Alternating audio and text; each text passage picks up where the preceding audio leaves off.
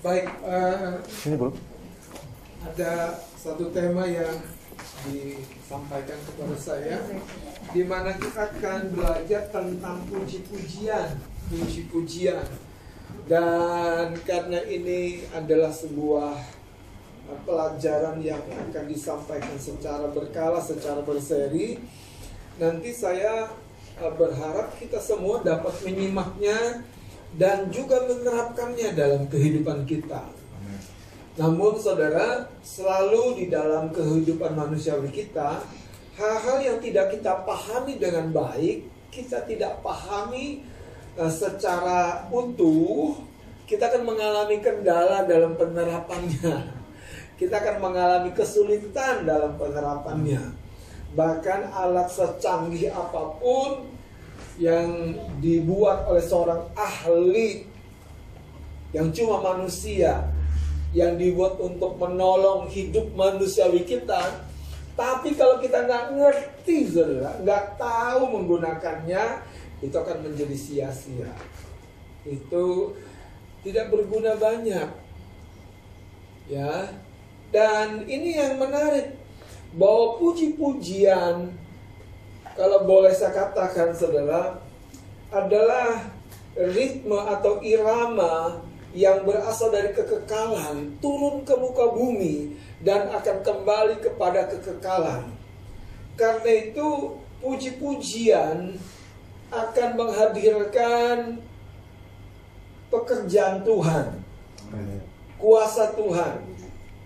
Dan itu terjadi bukan hanya ketika kita dalam sebuah kondisi yang baik-baik saja, mungkin kita mengalami sebuah eh, apa ya keadaan yang beruntung, tetapi dalam keadaan yang paling menyakitkan pun, puji-pujian akan menghadirkan dan akan memberi dampak seperti sebagaimana dia diciptakan ya.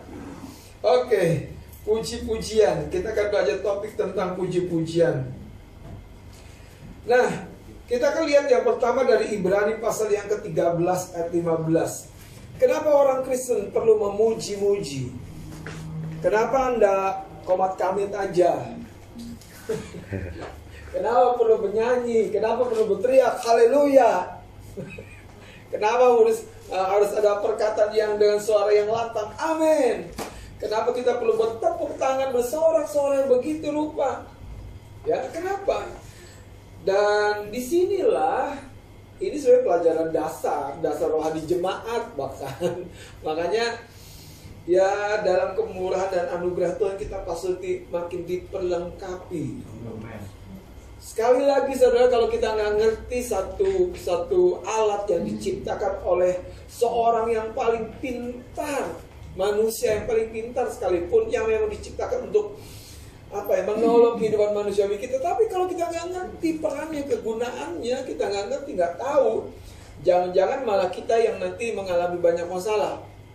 Nah puji-pujian punya dampak dan dan apa namanya pengaruh yang begitu besar sekali. Lihat Ibrani pasal 13.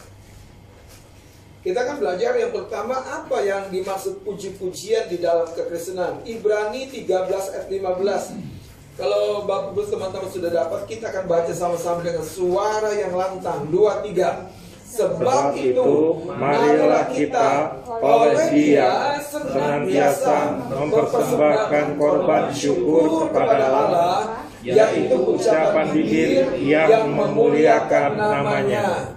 Sekali lagi, kita baca dua tiga. Sebab itu, marilah kita oleh Dia senantiasa mempersembahkan korban syukur kepada Allah, yaitu ucapan bibir yang memuliakan namanya. Dalam satu ayat ini saja kita tahu Puji-pujian beda dengan nyanyian dalam konteks yang umum. Asal kita nyanyi senang, asal kita nyanyi pokoknya nangis, itu rasanya dilawat Tuhan. Nggak gitu saudara. Nggak ada hubungannya dengan Tuhan. Karena ini berkata, oleh dia senantiasa mempersembahkan korban syukur dan fokusnya kepada Allah. Iya. Kepada Allah. Kepada Allah. Yaitu apa? Ucapan bibir yang memuliakan, memuliakan nama Tuhan. Jadi ada unsur-unsur di dalamnya. Bukan hanya kita sedang cerita, curhat keadaan kita, dan di dalamnya tidak ada unsur memuliakan namanya. Itu bukan puji-pujian, bukan sama sekali. Kalaupun sairnya, saudara, dalam konteks penulisannya bagus, mengungkapkan hal-hal yang yang yang sepertinya mengena kepada perasaan kehidupan manusia kita, tapi kalau tidak ada relevansinya kepada memuliakan nama Tuhan itu bukan puji-pujian. Puji Tuhan. Makin ngerti ya. Jadi tidak tidak semua nyanyian itu berkenan di hati Tuhan. Iya. Tidak. Kopi dangdut berkenan nggak? Kopinya, itu kan buat kita nari-nari, joget-joget. kopinya. Ah, kopinya berkenan. Sama Pak Pendeta. Lagu Batak selalu nari-nari saudara. Anak Medan aja bikin joget lagu anak Medan. Narinya seperti menyembah lagi. Sambil angkat-angkat tangan, sambil gini-gini. Coba bayangkan. Itu memuliakan Tuhan enggak? Enggak. Jadi tidak semua lagu itu fokusnya memuliakan Tuhan dan itu bukan yang dimaksud puji-pujian. Jadi puji-pujian yang dimaksud ini konteksnya memuliakan nama Tuhan. Gitu saudara. Nah, kemudian dalam ayat ini dalam terjemahan bahasa Inggrisnya tuh ya, korban syukur itu sebetulnya sacrifice of praise. Jadi ada sebuah korban puji-pujian, praise. Sacrifice, sacrifice. Jadi bukan sekedar kalau kita baik maka kita bilang terima kasih Tuhan untuk kebaikanmu. Terus kalau mendung payah nih Tuhan. Waduh. kalau makanan gak enak, ke mana sih Tuhan? Kalau kita udah berupaya sungguh-sungguh dan kita belum menghasilkan yang kita rindukan, saudara, justru sebaliknya, di situlah nilai sacrifice-nya itu menjadi terasa di hadapan Tuhan.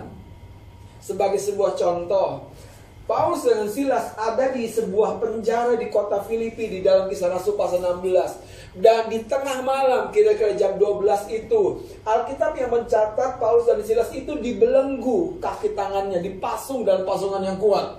Dipasung bukan dirantai biasa Beda saudara. Dan Alkitab juga mencatat dia sudah sepanjang hari pelayanan Dan diakhiri dengan peristiwa yang namanya kerusuhan dia ditangkap, dihajar, kalau bahasa gampangnya digebuki saudara. Sampai luka-luka. Kenapa? Karena Alkitab mencatat setelah dia lepas dari peristiwa itu, kepala penjara yang bertobat membawa dua orang ini dan mengobati luka-lukanya. Yeah. Dan gak berhenti, langsung membaptis keluarga itu. Nah, rasul-rasul ini mengerti yang namanya kekuatan dan kuasa di dalam puji-pujian. Kenapa? Karena pada prinsip dasarnya, saudara, ketika seorang seorang Kristen yang di dalam iman kekristenannya itu memuji Tuhan dengan segenap hatinya, dia akan mengalami penyataan. Jadi Tuhan menyatakan, dia akan mengalami penyataan penyertaan Tuhan. Tuhan yang selalu menyertai kita, dia akan menyatakan, saudara. Dia akan menyatakan. Dan itu yang saya tadi coba sampaikan. Kalau kita tidak ngerti sesuatu yang diciptakan begitu dahsyatnya, sayang sekali. Puji-pujian memiliki sebuah peran dan pengaruh yang begitu besar sekali dari permulaan alam menciptakan muka bumi ini Amen. sampai di kekekalan. Kenapa? Amen. Kita Wahyu yang menulis.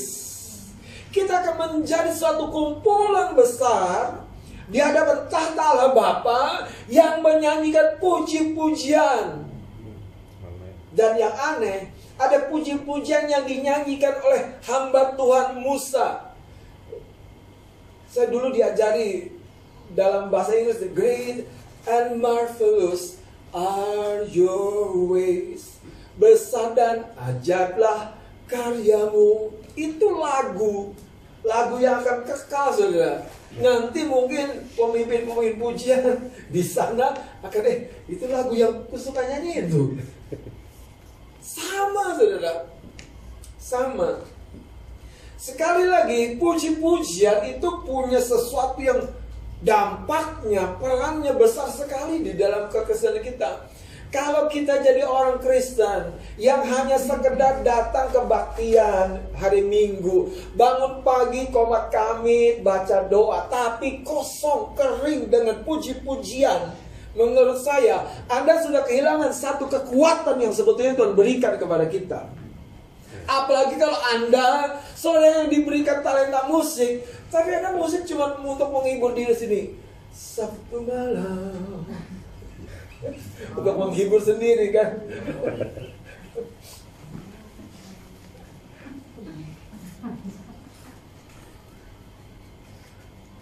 Nyanyinya di pasutri lagi. Aku sendiri. Udah jelas berdua Pak Martin jadi nyanyi Pak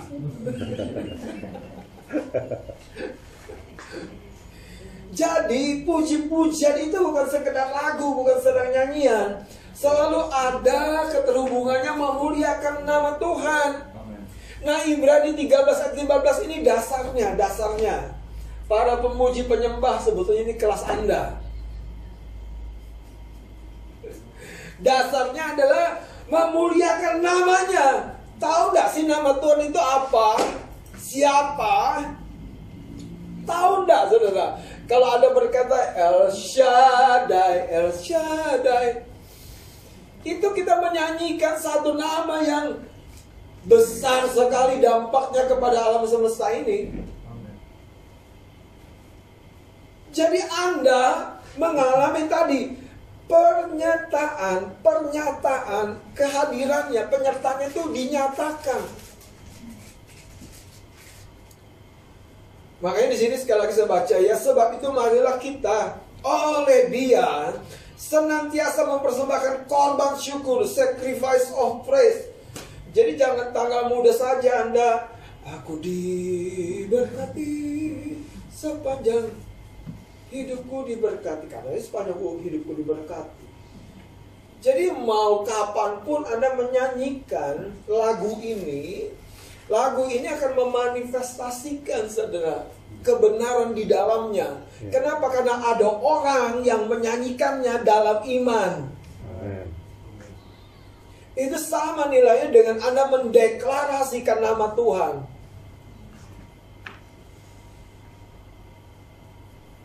Kalau kita dengar ini kayaknya, wow, beneran ya, puji-pujian itu serius ya. Memang serius. Coba colek kanan kiri, ternyata serius. Serius pak. Serius. Ya. kabarnya ke rumah pak. Nah, makanya di dalam ayat 15 ini pun ada konteks lihat sebab itu marilah kita oleh dia kita yang sudah ditebus kita kita oleh dia senantiasa ada kata senantiasa ada kata selalu ada kata berkelanjutan jadi tidak ada seorang pemuji penyembah yang sejati adalah seorang pemalas yang menyanyi. Tidak ada, saudara. Seorang pemuji penyembah yang sejati selalu mulutnya akan mudah melontarkan, melepaskan bukan persungutan, kemarahan, kekecewaan, kekesalan, tapi sebaliknya sacrifice of praise. Gak mudah kan? Tapi itulah maknanya sacrifice.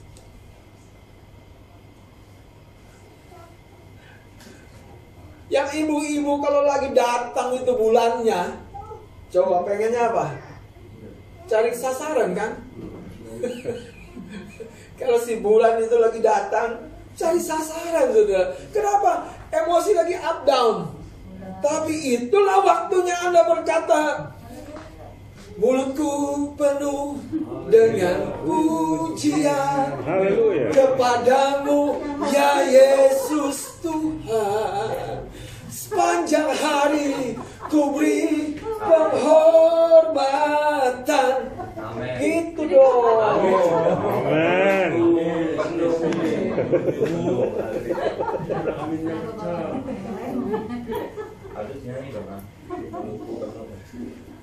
Itu karena ada sesuatu tersimpan makanya waktu ada sesuatu menggelitik dia akan terekspresi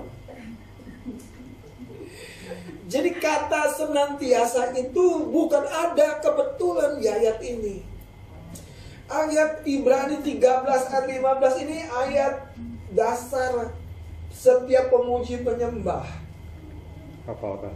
Iya. gitu. Puji Tuhan. Jadi sebuah korban yang dilakukan dalam segala musim, segala situasi. Ya kan?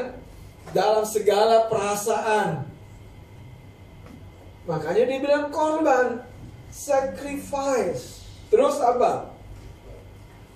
Nah, jadi di, di, di kalimat penutupnya ini yang menarik.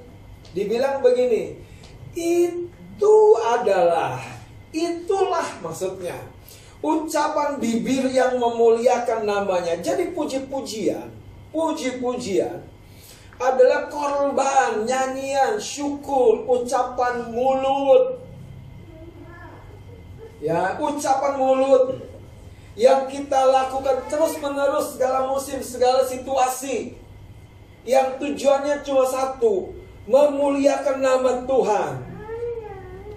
Memberikan honor, hormat, respect, memberikan adore, pengagungan. Itu puji-pujian. Jadi kalau Anda mengangkat tangan, ku nyanyi haleluya. Itu sebetulnya Anda betul-betul sedang apa namanya? menyanjung Tuhan dengan adorasi, pengagungan. Jadi kalau kita nyanyikan dengan sungguh hati, tidak ada yang tidak mungkin terjadi. Pasti terjadi. Mari kita lihat saudara dua, dalam 2 Taurat 20 ayat 22. 2 Taurat 20 ayat 22. Jadi puji-pujian bisa disebut sebagai sebuah senjata peperangan. Puji-pujian dapat dikatakan sebuah persembahan. Dan tidak ada satu orang di muka bumi ini yang tidak dapat menyatakan ucapan bibir yang memuliakan nama Tuhan. Jadi Tuhan bukan concern kepada nada indahmu yang pertama-tama, kepada lekok-lekok, lekuk-lekuk suaramu itu. Dia tidak concern kepada yang itu yang pertama-tama. Tapi kalau hatimu datang sebagai hamba, sebagai servant yang mau adore, memuliakan, mengagungkan Tuhan, itu saudara saya mau kasih tahu ya, mau suara Anda, aku nggak bisa nyanyi kalau nggak ada alat musik tuh kosong, nggak ngerti. Aku pales terus, kalau nggak ada yang tarik nada, itu belum ngerti. Bang, tapi kan aku kalau mimpin ya perlu, ya itu beda. kalau di rumah, di, di waktu teduh Anda, Anda nggak mau nyanyi, poinnya cuma satu, nggak ngerti dan males. Coba colek kanan kiri, kamu yang mana?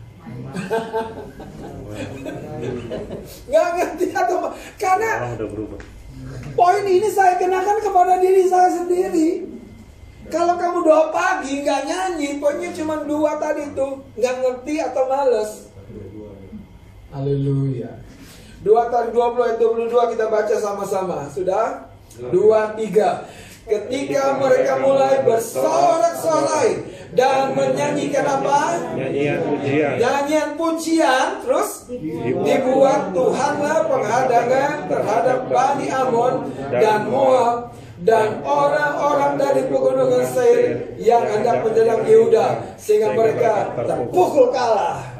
Jadi puji-pujian Anda dan saya itu seperti apa namanya portal ke surga, saudara, yang membuat malaikat dapat turun. Ya seperti itu, saudara, sebetulnya. Karena itu mengapa puji-pujian memiliki pengaruh dan sekali lagi mengapa puji-pujian memiliki pengaruh dan peran yang penting.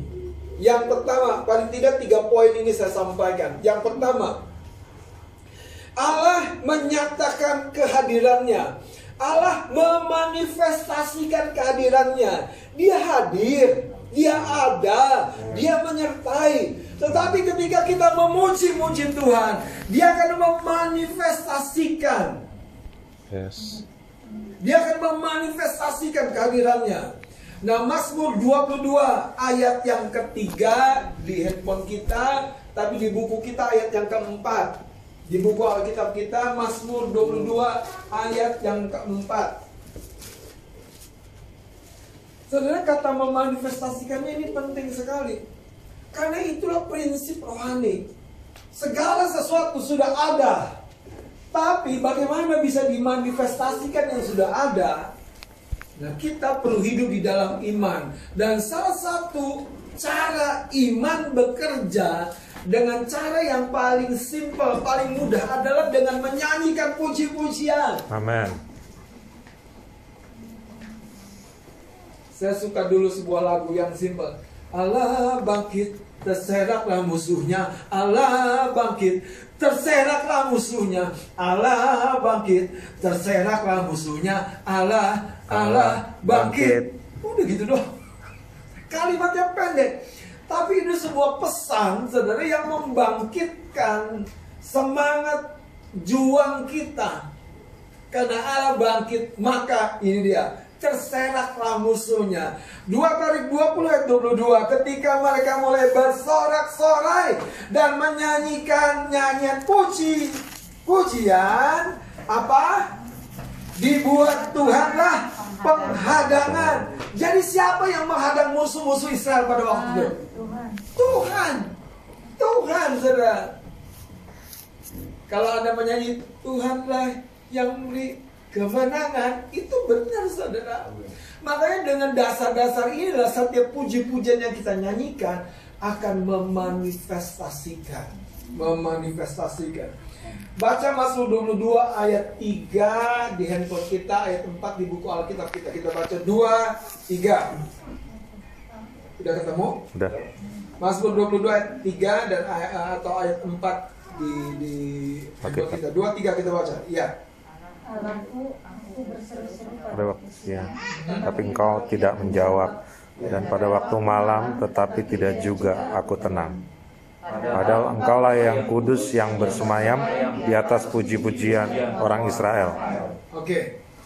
Jadi di ayat 4-nya ya atau ayat 3 di di di ayat ayat 3 di buku di handphone kita, ayat 4 di di buku Alkitab. Padahal engkaulah yang kudus yang bersemayam. Kata bersemayam itu artinya seperti kalau merpati saudara menjumpai pasangannya di bawah, dia akan turun gitu. Dia akan bersemayam, dia akan tinggal, dia akan menemukan sesuatu yang berkenan di hatinya. Itu kata bersemayam.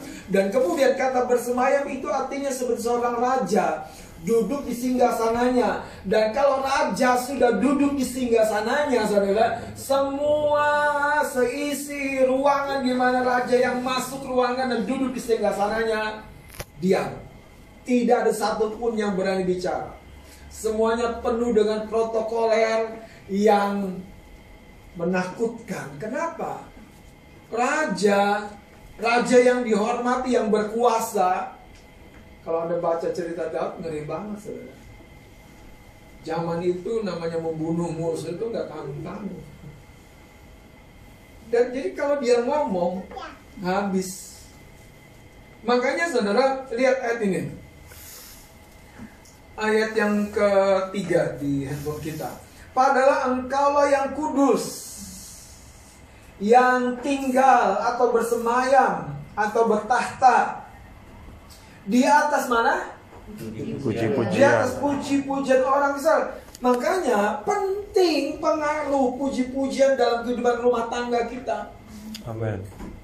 Ya, kalau masih hari gini ada alasan nggak tahu lagunya bang, nggak apa lagunya bang.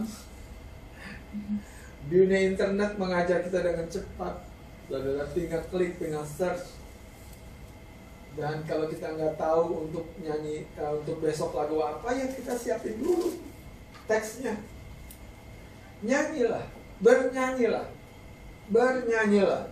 Karena puji-pujian itu menyatakan kehadiran Allah, Amin. menyatakan kehadiran Allah. Yang kedua, puji-pujian memiliki pengaruh dan peran yang penting sekali. Kenapa? Karena bernilai sangat tinggi di dalam pemandangan mata Tuhan, sangat tinggi. Bahkan lebih tinggi daripada nilai korban binatang. Mazmur 69 ayat 30 31.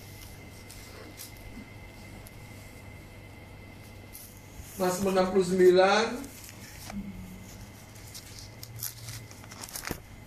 ayat 30 31 di handphone kita di buku Alkitab kita ayat 31 dan 32 saya akan baca. Aku akan memuji-muji nama Tuhan dengan Nyanyian. bukan dengan lamunan. Karena aku sambil melamun juga sambil nyanyi. Aku akan memuji-muji nama Tuhan dengan nyanyian. Dengan song.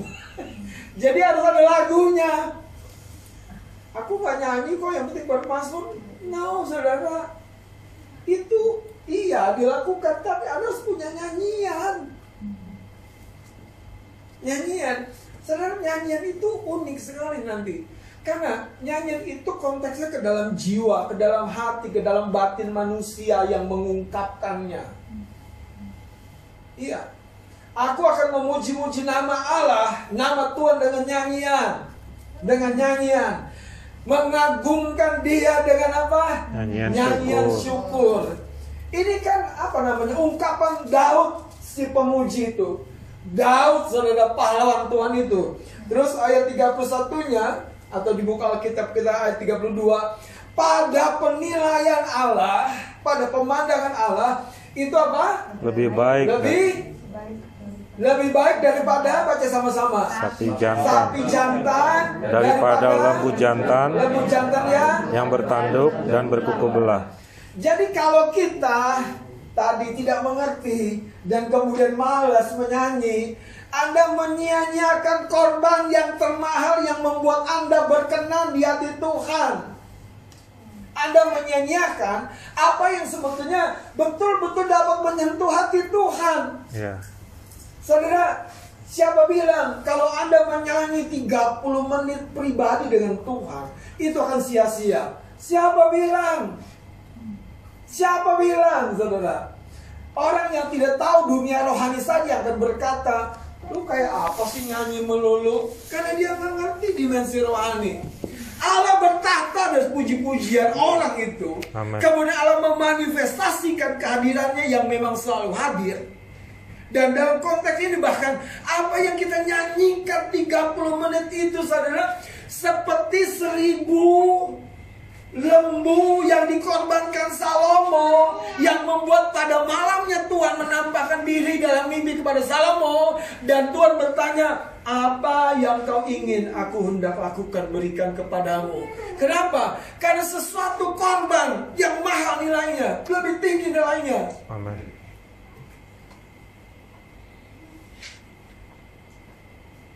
Makanya ayat 32 ya saudara. Ini nggak main-main. Dibilang gini, lihatlah. Hai orang-orang yang rendah hati, bersukacitalah. Hai kamu yang mencari Allah, biarlah hatimu hidup kembali. Wow. Hatimu tuh awaken, bangkit saudara. Karena engkau punya sesuatu yang berharga di hadapan Tuhan. Amin.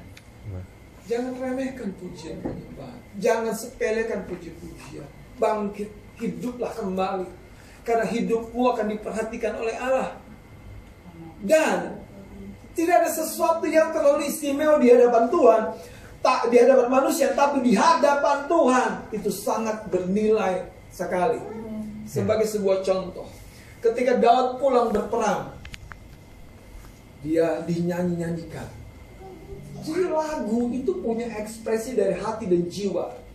Tapi yang menarik adalah ketika Daud membawa tabut Allah masuk ke kotanya, ketika dia mempersembahkan begitu banyak korban binatang, tapi dia tidak stop hanya sampai korban fisik, korban binatang.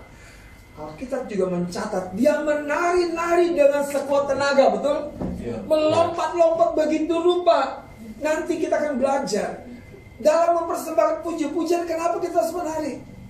Kenapa kita harus bertepuk tangan? Kenapa kita harus melompat? Jadi boleh nggak bang satu dua main lompat-lompat? Pertanyaannya siapa yang bilang tidak boleh? Bang boleh nggak satu dua pakai bilang ini Haleluya engkau dahsyat Tuhan engkau luar biasa Aku kenal engkau Allah yang telah menolongku pada waktu usiaku 20-an Sekarang aku 35 aku tidak mungkin ditinggalkan engkau Yes, amin. Anak masih satu pembelaanmu nyata Anda harus declare ucapan bibir yang memuliakan nama Tuhan. Amin. Yes. Aku belum kerja, aku ditolong. Aku sudah kerja, aku ditolong. Aku keluar kerja, aku ditolong. Amin. Apalagi empat. Haleluya. Haleluya. Mumpung gratis. Tinggal nyanyi doang. Saudara, makanya ayat ini ayat 32 berkata, "Lihatlah, hai orang-orang yang rendah hati dan bersuka citalah, kamu yang mencari Allah, biarlah hatimu hidup kembali, Amin. bangkit Yes. kembali, bergelora kembali, karena Amin. ada harapan pada orang-orang yang suka memuji-muji nama Tuhan." Yes. Dan ketika Daud pulang, saudara, ada seorang yang melihat dari atas istana dan merendahkan Daud yang sedang menari-nari begitu rupa. Anda tahu Daud itu menari-narinya seperti orang gila. Hotnya dia menari. Dan orang itu ternyata adalah anak atau putrinya Raja Saul yang diberikan oleh Raja Saul menjadi istrinya Daud. Tapi Alkitab mencatat sampai hari matinya wanita ini tidak pernah melahirkan keturunan. Kenapa? Karena dia tidak respect sama Tuhan atau dia disrespect sama Allah. Tapi ternyata disrespectnya juga kepada suami yang sedang memuji-muji Tuhan. Kekasih-kekasihku, hati-hati. Kalau pasanganmu lagi nyembah, lagi nyanyi, lebih baik Anda, "Pak, aku ikut ya, Pak, aku ikut ya. Anda jangan merasa, ngapain sih suami gue? Ngapain sih istri gue? Kayak Tuhan budek aja. Eh, hati-hati, saudara. Ucapan bibir yang memuliakan Tuhan. Artinya apa? Dari mulut kita, dari bibir kita keluar kata-katanya. Bukan apa, komat kami gumem gitu. Cuman ngebatin. Tuhan kau tahulah. Nyanyian, nyanyikan. Haleluya. Amin. Amin. Dan sayang sekali Mika sampai hari matinya dia tidak dikaruniai anak. Kenapa? Karena disrespect. Kehilangan hormat, kehilangan apa namanya? Hormat sama orang yang lagi nyembah, lagi memuji Tuhan. Anda tahu nggak? Di hadapan Tuhan, ketika Daud melihat, ketika Tuhan melihat Daud, Tuhan senang. Dan ketika Mikal melihat Daud, Mikal merendahkan Daud, bahkan dia adalah suaminya. Itu bertolak belakang sekali dengan Allah. Allah tersanjung sanjung hatinya. Anda ngerti gak sih kalau Anda tersanjung sanjung hatinya? Ma, mau ke mana kita, Ma? Mau makan di mana kita, Ma? Apa-apa. Jangan gitu dong, gitu. Anda tersanjung-sanjung, tapi Anda tahu suami Anda punya kesanggupan. Ya kan? Bayangkanlah saudara, kalau hati Tuhan tersanjung-sanjung dengan Daud itu. Kenapa saya bilang gini? Karena dia bilang gini, ketika Mikal komplain, ngomelin Daud, dia bilang gini, di hadapan budak-budak wanita itu yang kau hinakan, aku akan siap sedia menghinakan diriku lebih lagi untuk memuliakan nama Tuhan. Saudara tahu pemulihan kemah pujian atau pondok Daud itu salah satunya dilakukan dengan apa? Daud membangun sebuah grup jaga tugas di hadapan tabut Allah yang ditaruh di dalam kemah sehingga satu kloter masuk itu menyanyikan pujian penyembahan di hadapan tabut itu. Kloter selesai, masuk ganti. Jadi ada satu pujian pengagungan yang senantiasa tadi dikatakan kitab Ibrani. Dan itu yang membuat dari tabut itu yang terekspresi, yang dinyatakan bukan murkanya, tapi apa? Kemurahannya. Amin. Kemurahannya. Itu saudara poinnya. Makanya puji-pujian itu memang nggak sembarang. Itu akan menyatakan dia yang hadir, dia yang sudah ada. Tuh, haleluya. Ayat 3. Poin ketiga bukan ayat 3. Di dalam puji-pujian yang sungguh ada kuasa Allah yang besar. Yang pertama, Allah akan menyatakan kehadirannya di atas puji-pujian. Yang kedua, itu sangat bernilai tinggi sekali, saudara. Jangan rendahkan, jangan remehkan. Ketika Anda meremehkan itu, Anda meremehkan orang yang sedang nyanyi, Anda sedang meremehkan apa yang disukai Allah. Wow. Itu makanya saudara, Mika nggak dapat keturunan karena dia meremehkan apa yang disukai Allah. Itu jamuan Allah, itu jamuan yang disukai oleh Tuhan. Kenapa? Karena dia tahu lebih bernilai. Artinya dia memang juga menerima korban binatang. Tapi kalau ada orang yang mempersembahkan ucapan bibir yang memuliakan namanya, itu punya nilai lebih. Amin. Punya nilai lebih. Yang ketiga, jadi di dalam puji-pujian yang sungguh, saya kasih catatan yang sungguh. Jadi jangan setengah-setengah kalau nyanyi buat Tuhan. Ada kuasa Allah. Amin. Amin. Amin. Dua tarik 20 ayat 22 Kita tengok sekali lagi dua tarik 20 ayat 22 Haleluya. Hmm. Saudara Nanti Anda akan tahu Kenapa rumah tangga rumah tangga Kristen di dalam kekristenannya itu harus ada puji-pujian, harus dibangun, harus dilatih, harus dilibatkan, saudara. Harus mulai dicintai. Kenapa? Karena itu yang apa namanya setan berusaha tarik keluar dari kehidupan kekristenan rumah tangga rumah tangga Kristen ditarik keluar. Yang penting makan sama-sama, jalan sama-sama, nonton sama-sama. Tapi no time, tidak ada waktu untuk memuji menyembah Tuhan sama-sama. Yang penting apa? Jalan-jalan sama-sama, ketawa sama-sama, makan sama-sama. Kan enak tuh kelihatannya. Saudara tahu? Orang yang seperti itu cuma hidup di muka bumi, dia tidak akan hidup di kekekalan. Wow. Kenapa dia sudah menyampaikan bahwa Tuhan ingin hidup kita di muka bumi bukan ada bersama-sama dengan tujuan manusiawi semata-mata. Dia pengen hadir di rumah tangga kita. Amin. Makanya kita harus bangun, saudara.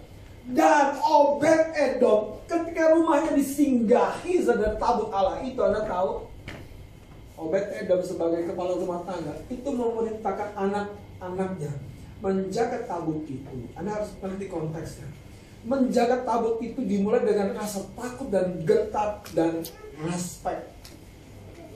Takut dan gentar. Jadi, Obed Edom itu menjaganya saudara dengan sebuah kehidupan pujian penyembahan. Itu yang membuat tabut Allah itu dipindahkan dari rumah itu. Keluarga Obed Edom itu pindah juga. Tetap mengiringi tabut Allah.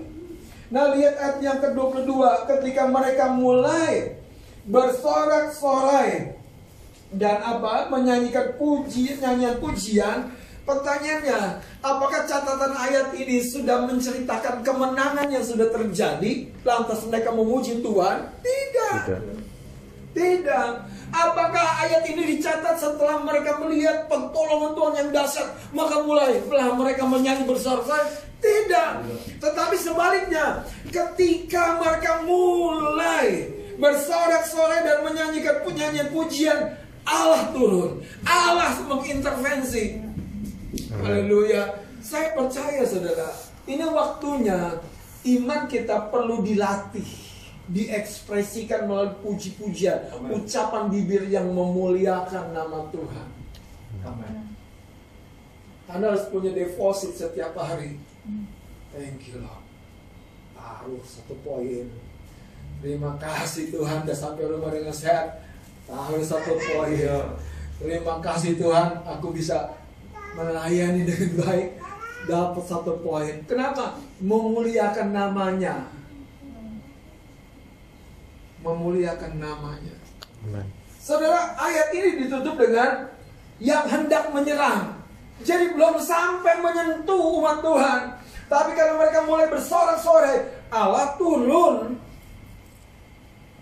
Saya percaya pintu yang tertutup akan terbuka ketika banyak umat Tuhan Amin. memuji menyembah dengan sungguh. Amin. Tapi dengan saya, saudara, nyanyi kita tuh bukan nyanyi tanpa isi. Nyanyi kita tuh nyanyi dengan pengertian. Kita tahu dia yang membelah laut itu yang ketika buat umat Tuhan tidak ada jalan dan membuat jalan di tempat di mana tidak ada jalan. Dia yang membelah batu mengeluarkan air supaya umat yang kehausan itu dapat minum. Ketika Anda menyanyikan itu, itu yang ditulis oleh Mazmur, maka orang akan melihat perbuatan-perbuatan Allah dan mendengar dari nyanyian kita perbuatan-perbuatan Allah dan mereka jadi takut dan gentar kepada nama Allah kita yang ada di kehidupan kita. Masalahnya apa? Ekspresikan melalui pujian penyembahan. Tuhan kita Tuhan yang ekspresif. Ya. Iya, saudara. Dia bersuka di tengah-tengah kita. Tuhan Allah di tengah kita. Besar. Dia tuh ekspresif, saudara. Makanya kalau orang Kristen nggak ngerti memuji Tuhan, sayang sekali. Oke, saya tutup dengan beberapa poin sederhana. Melalui puji-pujian kita, mengalami penyertaan Tuhan yang ajaib. Melalui puji-pujian kita mengalami sebuah manifestasi atau perwujudan kehadiran lawatannya, kuasanya. Saya mau kasih satu poin sebagai sebuah contoh. Kenapa kita perlu bernyanyi Mazmur 30 ayat 5. Maka kita akan tutup.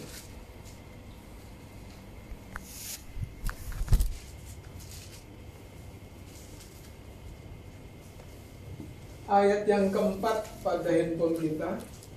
Ayat yang kelima pada buku Alkitab kita.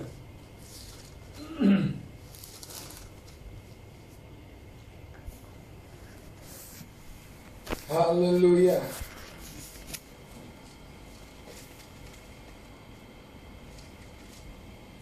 Ayat yang keempat pada handphone kita nyanyikanlah Mazmur bagi Tuhan, Tuhan, hai orang-orang yang dikasihnya dan persembahkanlah syukur, sacrifice of praise kepada namanya yang kudus. Sebab saat saja ia murka tetapi seumur hidup ia maksudnya Tuhan murah hati. Sepanjang malam ada tangisan menjelang pagi. Terdengar sorak-sorai. Wow. Mari kita hayati makna dan peran pujian pujian di dalam hidup kesan kita yang begitu dahsyat sekali. Saudara lihat Ibrani berapa tadi? 13 13. ayat 15. Ibrani 13 ayat 15. Anda baca lagi, ingat lagi, baca lagi. Hendaklah senantiasa ucapan bibir yang memuliakan nama Tuhan. Tidak selalu kita bisa nyanyi, tapi kita selalu bisa memperkatakan deklarasi kita tentang kebaikan dan kemurahan Tuhan. Amin. Dan waktu saudara ketika kita dalam keletihan, dalam ketakutan, ingatlah waktu ku takut Mazmur Daud dituangkan melalui pengalaman hidupnya bagaimana Allah ada. Allah ada, Tuhan ada. Makanya dia tahu memuji-muji nama Tuhan itu baik. Itu luar biasa. Mari kita bangkit berdiri. Mari kita berdoa. Engkau yang berbicara Tuhan supaya kami menjadi gerejamu, umatmu, anak-anakmu Tuhan. Yang di dalam kehidupan rumah tangga kami, kami membangun mesbahmu. Kami membangun tahtamu, kami membangun singgasanamu Tuhan. Biarlah kami menjadi kanak-kanak yang memuji Tuhan. Biarlah kami menjadi ibu-ibu, istri-istri yang memuji-muji Tuhan. Ya. Biarlah kami menjadi suami-suami yang mengetahui Tuhan kekuatan dan dampak kuasa puji-pujian. Amin. Yes. Sebab engkau hebat, Amin. engkau kudus, Amin. engkau mulia, Ya. engkau besar, Ya. engkau membuat jalan di tempat di mana tidak ada jalan. Amin. Besar dan ajaib. Besar dan ajaib karyamu. Adil dan benar Adil dan benarlah jalanmu. Angkat tanganmu katakan Raja segala yang maha kuasa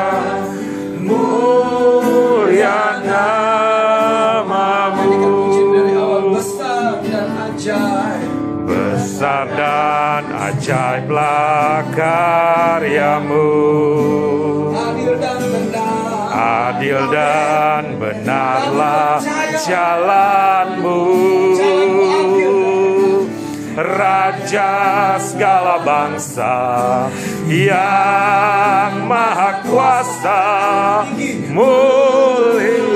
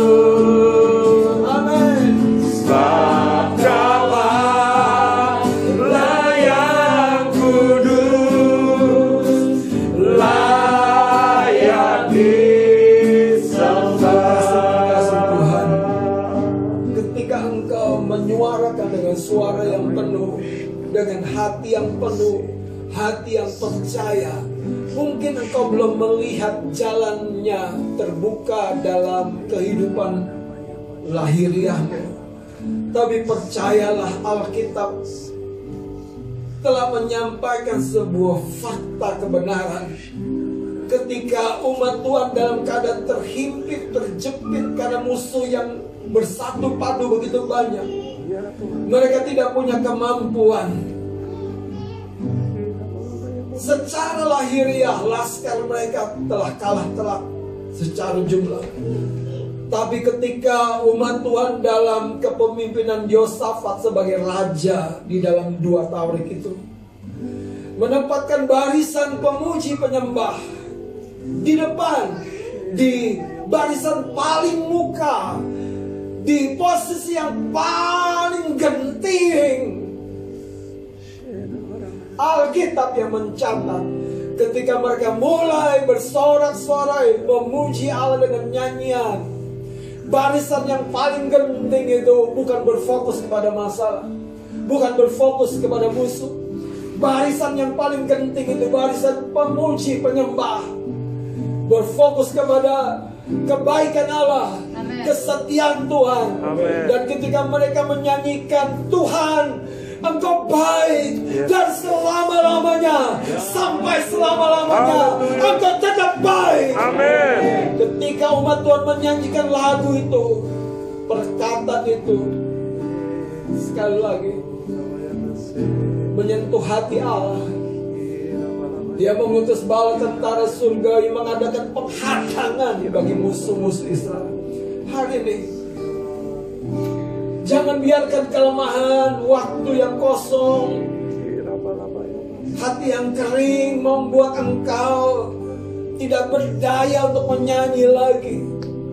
Pemuji-pemuji penyembah, ambil gitarmu, ambil alat musikmu, ambil kecapimu, jangan gantung, jangan letakkan begitu saja.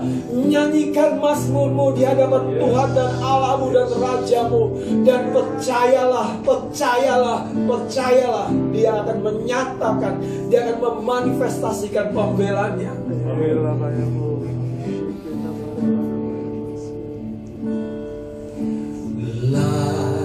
Biarlah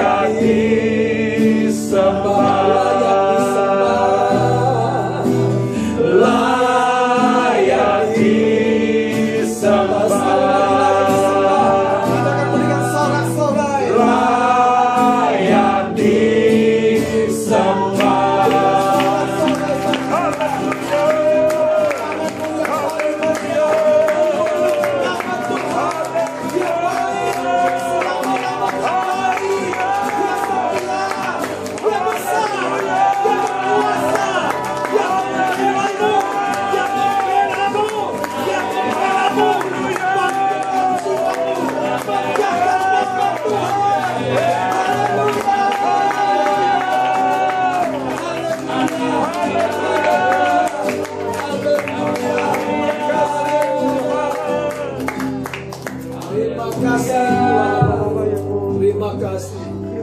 Terima kasih Tuhan. Terima kasih Bapa. Kau Allah yang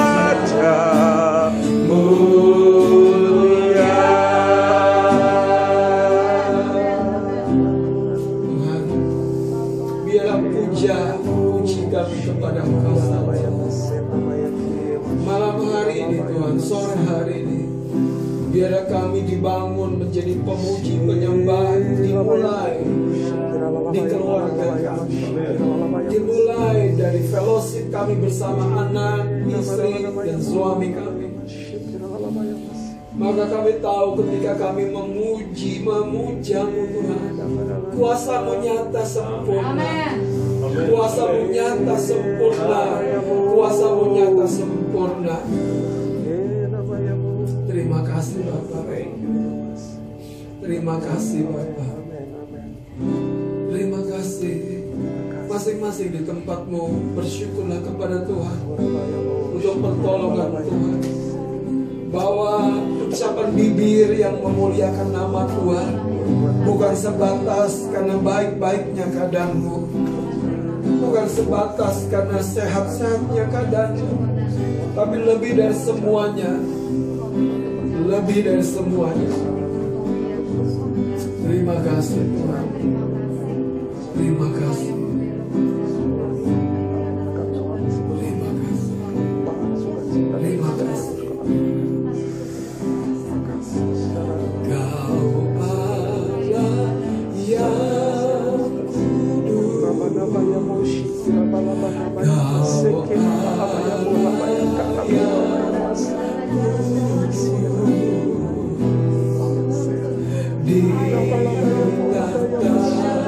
Bahasamu